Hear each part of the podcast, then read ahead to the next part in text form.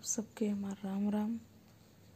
एक बार फिर हम वो वाला एपिसोड दूसरा वाला एपिसोड कंटिन्यू करबे। जेमा बात होत रही ही गुड़िया त्यौहार के, गुड़िया यानी नाग पंचमी त्यौहार के। तो वहाँ त्यौहार में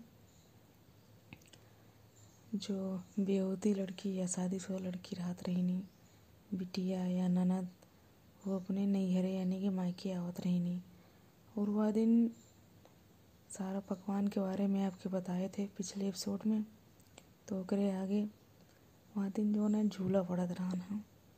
नीम के पेड़ पे या बरगद के पेड़ पे। और वह झूला के पटोहा बोलत रहने। जेका एक मज़बूत रस्सी में, सूत वाली रस्सी में। और वहाँ एक लकड़ी के पल्ला रहत रहना पतला से से दरवाज़ा टाइप के पल्ला रहत रहना ज़्यादा नहीं ज़्यादा बड़ा नहीं रहत रहना लंबाई लगभग के चार और फीट रहे और चौड़ाई लगभग डेढ़ और फीट रहे तो ऊपर बैठा जात रहना और उनका झूला झुलावा जात रहन जैसे शादीशुदा लड़की आवत रही और उनका झूला, झुलावे उनके भैया लोग। वो पे एक बार में कम से कम पाँच छः लोग आ जाते रहने। अगर नॉर्मल बॉडी के लोग रहत रहन तो। जैसे स्लिम ट्रिम लोग जा दूबर पातर। तो ई रहन वहाँ का का होत रहना फिर शाम की पूरे गाँव के लोग एक तालाब के पास जाते रहने हैं। और हुआ गुड़िया एक बनाए के कपड़ा की, गुड़िया की नौसी तालाब में बहावा जात तालाब में तरह बहावा जात रहना। कि जैसे गुड़िया, एक गुड़िया को लड़की लड़की को गुड़िया हमारे यहाँ बोला जाता। तो लड़की से दूर चल जाता ससुराल से।